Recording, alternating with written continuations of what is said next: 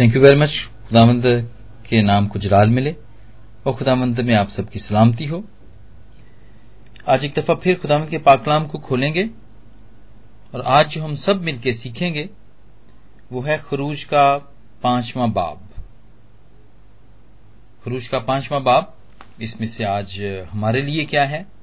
History की बात है ये, तवारीख है ये, और ये कहानी भी है जो चल रही है, जबकि बनी इसराइल मिस्र में थे और वहाँ से वो निकल के आना चाहते थे। खुदामद उनको वहाँ से निकालना चाहता था। तो ये उनकी कहानी है जो हमने शुरू की है और उसमें से ही हम देख रहे हैं और सीख रहे हैं और हम सीखने की ये कोशिश कर रहे हैं और देख रहे हैं कि इन सब कहानियों में हमें कौन सा सबक मिलता है।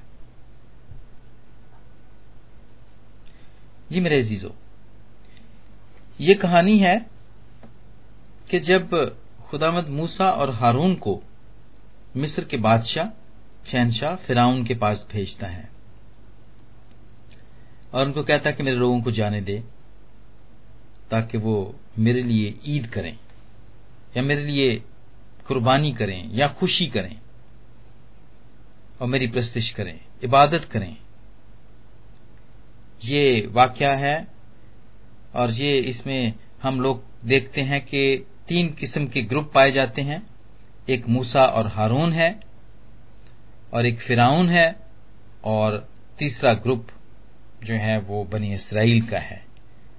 और मूसा और हारून इनके दरमियानी हैं इंटरसेसरी हैं, इनकी सिफारिश करने वाले हैं।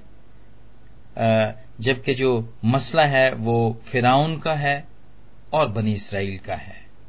तो ये हम तीन पार्टियाँ यहाँ पे देखते हैं, जो कि आजकल भी हैं और आप आजकल की ज़िंदगी में भी, दुनिया में भी हम देखते हैं कि ये तीन पार्टियाँ ही होती हैं, तीन ग्रुप ही होते हैं, जो कि एक दूसरे से मिलते हैं और एक दूसरे से मामलों को तय करते हैं। तो खुदामंद मूसा को और हारून को फिराउन के पास भेजता है।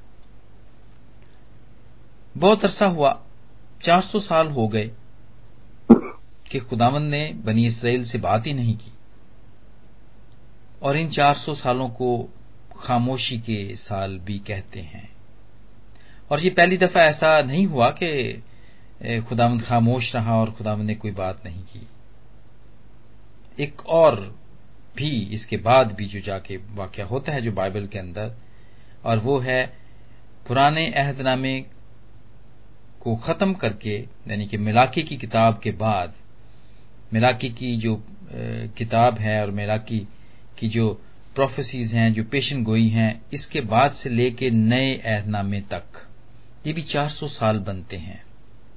ये भी 400 साल बनते हैं जिसमें खुदावंद ने कोई बात बनी इसराइल से नहीं की। ये 400 साल बनते हैं। लेकिन ये इस वाक्य से पहले की बात भी है और ये खुदावंद की ठहराई हुई मुद्दत है और खुदावंद के ठहराए हुए वक्त हैं। और जो खुदावंद के पाकलाम को, को, को पे रिसर्च करने वाले लोग हैं वो कहते हैं कि 400 साल मिस्र की गुलामी से 400 साल पहले खुदावंद ने इब्राहिम से वादा किया था। और उनको कहा था पैदाइश के पंद्रहवें बाप की तेरहवीं से लेके सोलहवीं आय तक कि इसराइली कौम के मेरे लोग 400 साल तक गुलाम रहेंगे। 400 साल तक गुलाम रहेंगे। ये पैदाइश के, के बाप जब हम इसको सीख रहे थे तो यकीनन हमने इसमें यकीनन इसमें से हमने ज़रूर इसमें से सीखा होगा और देखा होगा।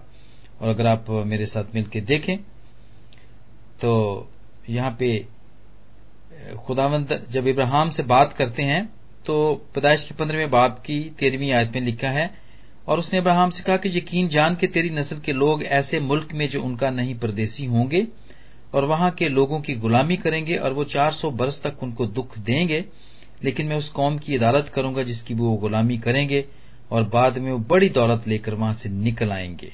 और तू सही सलामत अपने बाप दादा से जा मिलेगा, और नहायत पीरी में दफन होगा। ये खुदामंद के ठहराए हुए वक्त हैं खुदामंद के ठहराए हुए। ये, वो सारे वक्त, वो सारी मयादें हैं। ये 400 साल, ये 400 साल आपने देखे कि ये किस तरह ये 400 साल, और ये 400 साल जब, एक 400 साल कंप्लीट होता है, जब इसका अख्ताम होता है तो उसके बाद खुदामंद निजात का काम करते हैं। ये 400 साल बहुत अहम है। ये खुदामंद के नज़दीक कंप्लीशन के साल हैं। ये वक्त को पूरा होने के, किसी भी काम के पूरा होने की मियाद है खुदावंद के सामने।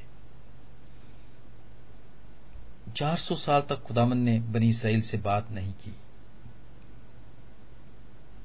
और जब मैं इसको देख रहा था, मैं पढ़ रहा था तो मुझे बड़ी इस बात की हैरानी भी हुई और मैंने इसको देखा कि ये 400 साल तक बनी इसराइल मिस्र में थे तो खुदावंद ने बात नहीं की इनसे तो ये क्या करते रहे?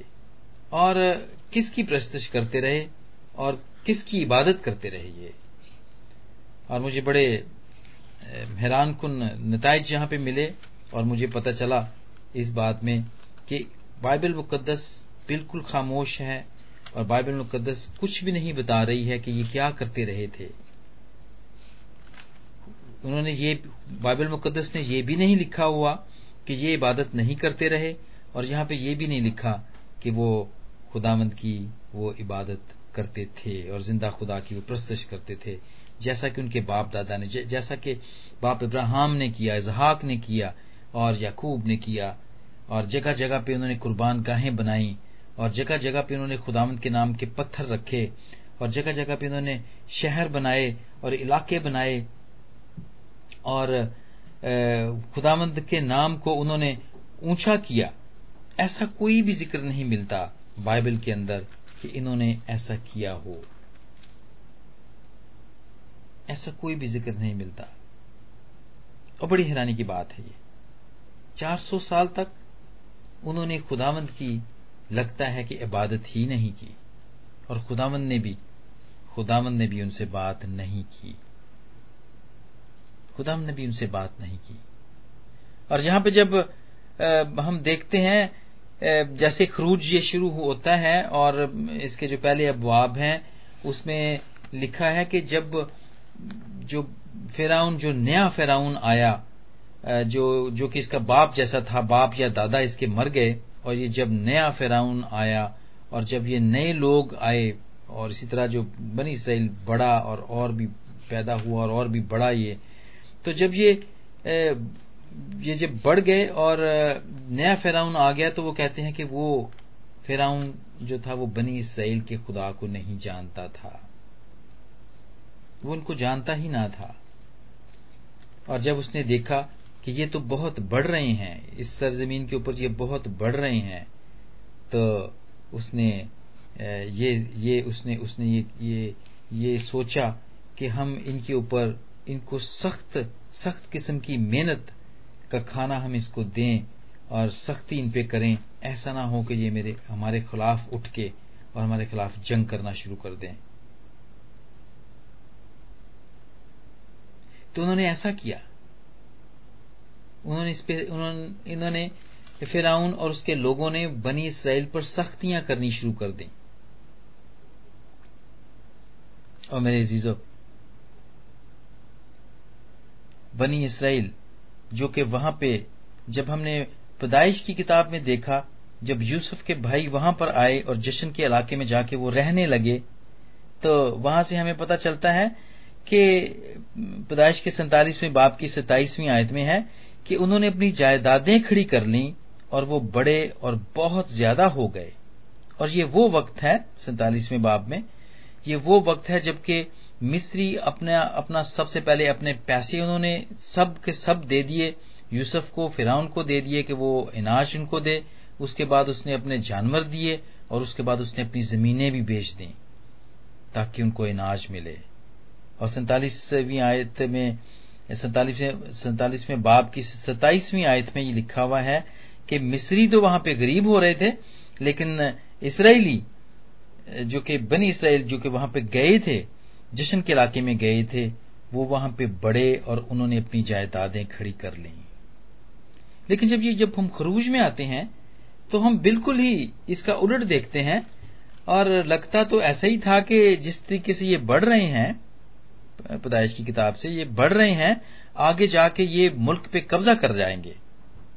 लेकिन फिराउन इसको पहले से ही जाँच लेता है और वो इन पे सख्ती करता है और वो ऐसे कानून बनाता है और इनसे वो काम करवाना शुरू कर देता है, सख्त काम करवाना शुरू कर देता है, ताकि ये इनके गुलाम बन के रहें और इनके लिए काम करें और इनके खिलाफ ना उठ सकें। ये उनके खिलाफ ना उठ सकें। वैसा करते हैं। और यहाँ पे बड़ी हैरानी की बात है। पाँचवें बाप की पहली आयत से जब हम इसको पढ़ते हैं, उसके बाद मूसा और हारून ने जाकर फेराउन से कहा कि खुदामंद इसराइल का खुदा यूँ फरमाता है कि मेरे लोगों को जाने दे ताकि वो बियाबान में मेरे लिए ईद करें। फेराउन क्या कहता है उनसे? दूसरी आयत में लिखा है फिराउन ने कहा कि खुदामंद कौन है कि मैं उसकी बात को मानकर बनी इसराइल को जाने दूँ? मैं खुदामंद को नहीं जानता और मैं बनी इसराइल को जाने भी ना दूँगा। दो चीज़ें। वो खुदा को जानता ही नहीं है। और दूसरी बात यह है कि जो उसके गुलाम हैं, वो कहते हैं, मैं उनको जाने ही नहीं दूँगा। मेरे अजीजो, खुदावंत के हर काम के अंदर और हर बात के अंदर कोई ना कोई भेद छुपा होता है और खुदावंद खुदावंद जानता है। खुदामंद इसको जानता है। जिसाया पचपन बाब में अगर हम देखें, उसकी आठवीं आयत में अगर हम देखें तो हमें एक बड़ी खूबसूरत यहाँ पे एक आयत मिलती है। और यहाँ पे यूँ लिखा है कि खुदावंत फरमाता है कि मेरे ख्याल तुम्हारे ख्याल नहीं और ना तुम्हारी राहें मेरी राहें हैं। क्योंकि जिस कदर आसमान ज़मीन से बुलंद है, इसी कदर मेरी राहें तुम्हारी राहों से और मेरे ख्याल तुम्हारे ख्यालों से बुलंद है। खुदावंत के ख्याल हैं। ये खुदावंत के मंसूबे हैं, प्लान हैं। और ये उस वक्त के बनी इसराइल और उसके बाद आने वाली नस्लों को और हमें भी सिखाने के लिए खुदावन ने ऐसा किया कि बनी इसराइल को को गुलामी में पढ़ने दिया। 400 साल उनको गुलामी में पढ़ने दिया, उनको छोड़ दिया, उनसे बात नहीं की, उनसे बात ना की। और सिर्फ़ इसलिए सिर्फ़ इसलिए कि इसके बाद जो निजात का काम होना था, जो इसके बाद जो 400 साल के बाद और 800 साल के बाद जो काम होना था यस्सु मसीह जो कि हमारा निजात दहिंदा इस दुनिया पे आने वाला था, और जब उसने निजात को जारी करना था, उसका इंतज़ाम करना था ताकि वो उसकी अहमियत को समझ सकें, ताकि वो इसको जान सकें, ताकि वो उस आज़ादी को जान सकें जो खुदा बाप हमें देना चाहता था। क्योंकि पैदाइश के सैतालीसवें बाप में तो जैसा हमें नज़र आ रहा है कि वो तो बहुत बढ़ रहे थे, वो तो बहुत आसूदा हो रहे थे। बहुत खतरा था कि वो शायद खुदामंद को भी भूल जाते, उसको याद भी ना रखते। लेकिन चूँकि बाप ने ये ये ये ये मंसूबा था बाप का कि हमारे लिए खुदाम यसु मसीह को भेजेंगे जो कि हमें हमारे गुनाहों से छुड़ाएँगे। तो इसलिए खुदावन ने भी इनको गुलामी में पढ़ने दिया। उस गुलामी के अंदर, जिसको आज हम भी समझ सकें, हम भी जिसकी अहमियत को समझ सकें कि आज़ादी क्या है, इसलिए खुदा ने इनको वहाँ पे पढ़ने दिया। और जिसाया बड़ी खूबसूरती से ये बात कहता है बहुत सारी बातें हैं जो बाइबल में समझ नहीं आती हैं, लेकिन वो इसलिए कि वो खुदावंद की सोच ने वो काम किया होता है। इसलिए वो हमारी समझ में नहीं आता है। और जी, बड़ा अजीब एक यहाँ पे देखते हैं खरूज के पाँचवें बाप के अंदर, जैसे कि मैंने पहले कहा कि ये तीन ग्रुप हैं, जो कि जिनका मामला तो दो का है, लेकिन जो एक ग्रुप है, जो कि मूसा और हारून का है, ये दोनों अपनी कौम, यानी कि बनी इसराइल के लिए बात करते हैं और खुदामद इनको भेजता है। मेरे जीजो आज इस कहानी से हम क्या सीखते हैं? हमारी जिंदगियों में ये किस तरह लागू होती है और हम किस तरह ये ये चीज़ सीखते हैं कि आज हमारे साथ क्या होता है? बहुत सारी फैमिलियाँ, बहुत सारे लोग, इनमें मैं भी हूँ। जब हम गुनाह के गुलाम हो जाते हैं, जब हम गुनाह की राहों पर चलना शुरू कर देते हैं जब हम बनी इसराइल की तरह जब वो गुलामी के अंदर थे वो खुदावंत की इबादत नहीं करते खुदावंत को नहीं पुकारते खुदावंत की, की नहीं सुनते और खुदावंत की इबादत नहीं करते हैं तो खुदावंत भी खामोश हो जाता है। खुदावंत भी उनको छोड़ देता है। इसी तरह खुदावंत भी हमें छोड़ देता है। जब हम इस गुनाह की ज़िंदगी में पड़ते हैं जब हम गुनाह के गुलाम हो जाते हैं जब उसकी गुलामी में चले जाते हैं तो खुदावंत फिर हमसे बात नहीं करता है। और हम दुख उठाते हैं, मेहनत करते हैं, और फिर भी हमारी पूरी नहीं पड़ती है। और हम पिसते हैं, और गुना जो कि फिराउन का किरदार अदा करता है, वो हमें खूब पीसता है। और वो कहता है कि ये बहुत बढ़ गए हैं, ये इंसान तो बहुत बढ़ गए हैं। आओ इनके ऊपर ऐसे ऐसे ऐसे ऐसे इनके ऊपर ऐसे हुक्म चलाएँ और ऐसी असूल इनके लिए बनाएँ कि ये हमारे गुलाम बन के रहें। और आज भी हमारे दरमियान बहुत से मुकद्दस मूसा और हारून बहुत से लोग बन के आते हैं।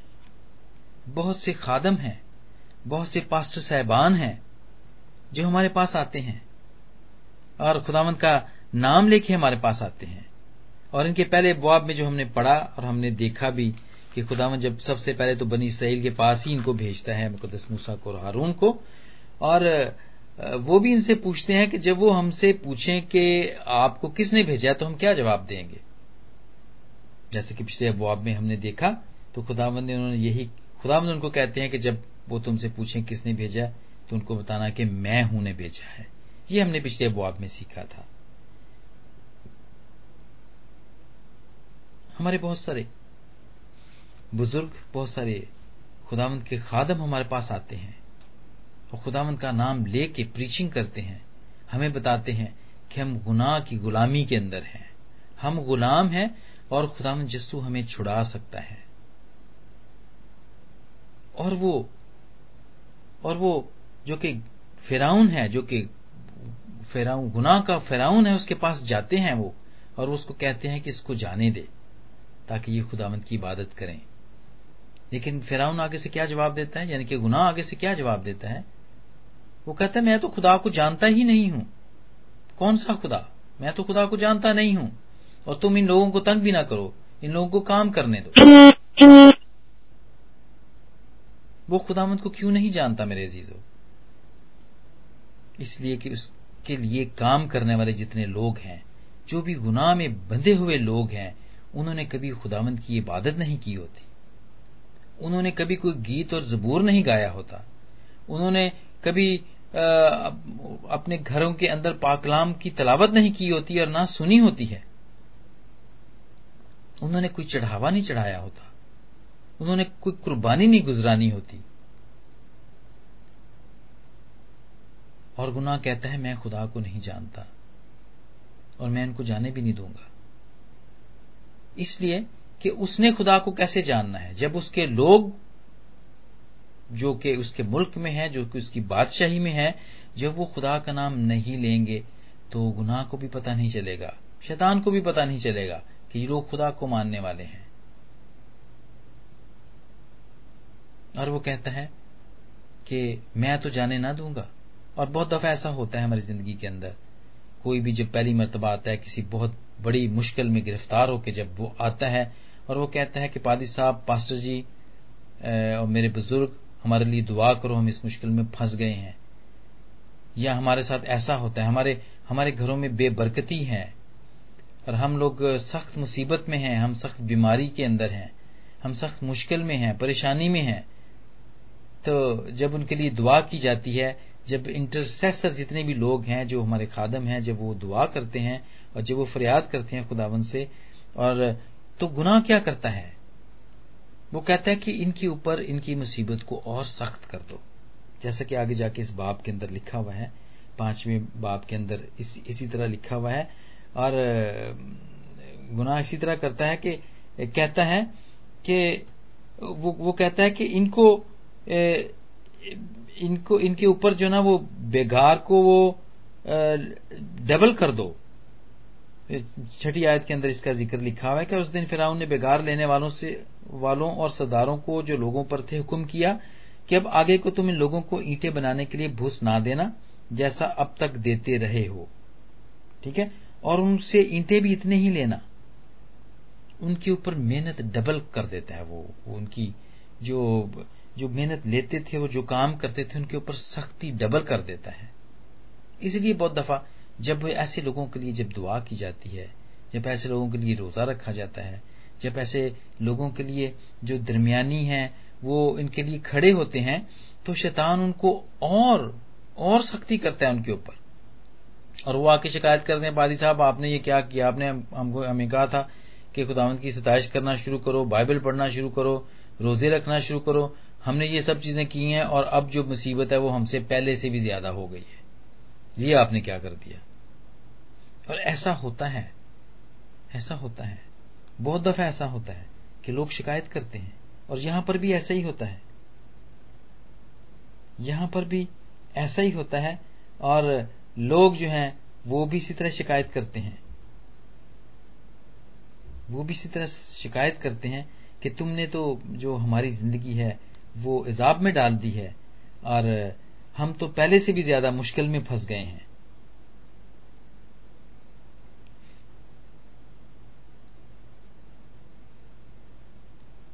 यहाँ पे क्या होता है? खुदाम के खादम क्या करते हैं? आजकल के जमाने में क्या करते हैं?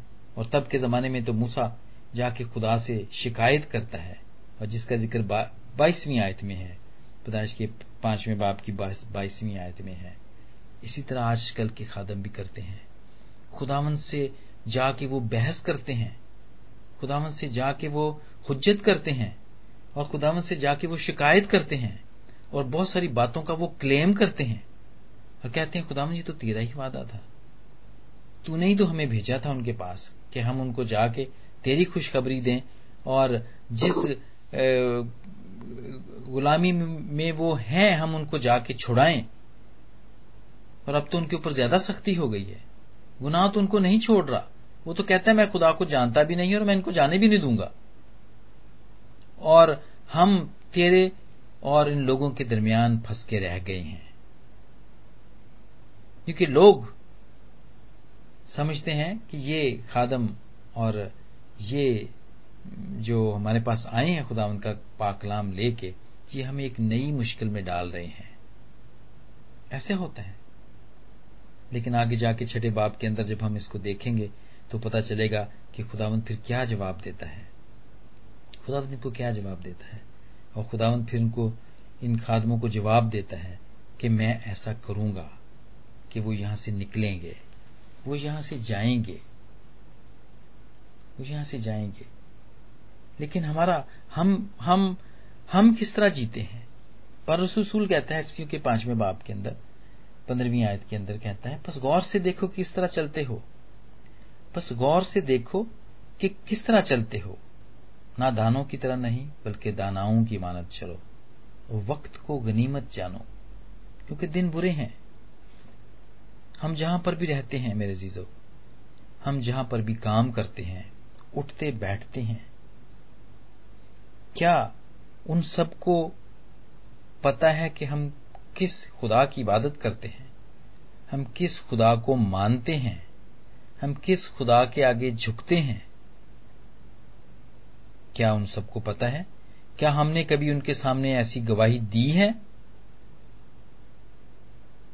क्या हमने उनको बताया कि हमारी जिंदगियों में कैसे कैसे काम होते हैं, जब हम दुआ करते हैं, जब हम इबादत करते हैं, और जब हम अपने गिरजाघरों के अंदर जब हम शुक्रगुजारी देते हैं, जब हम चंदा देते हैं, क्या ऐसी गवाही कभी हमने दी?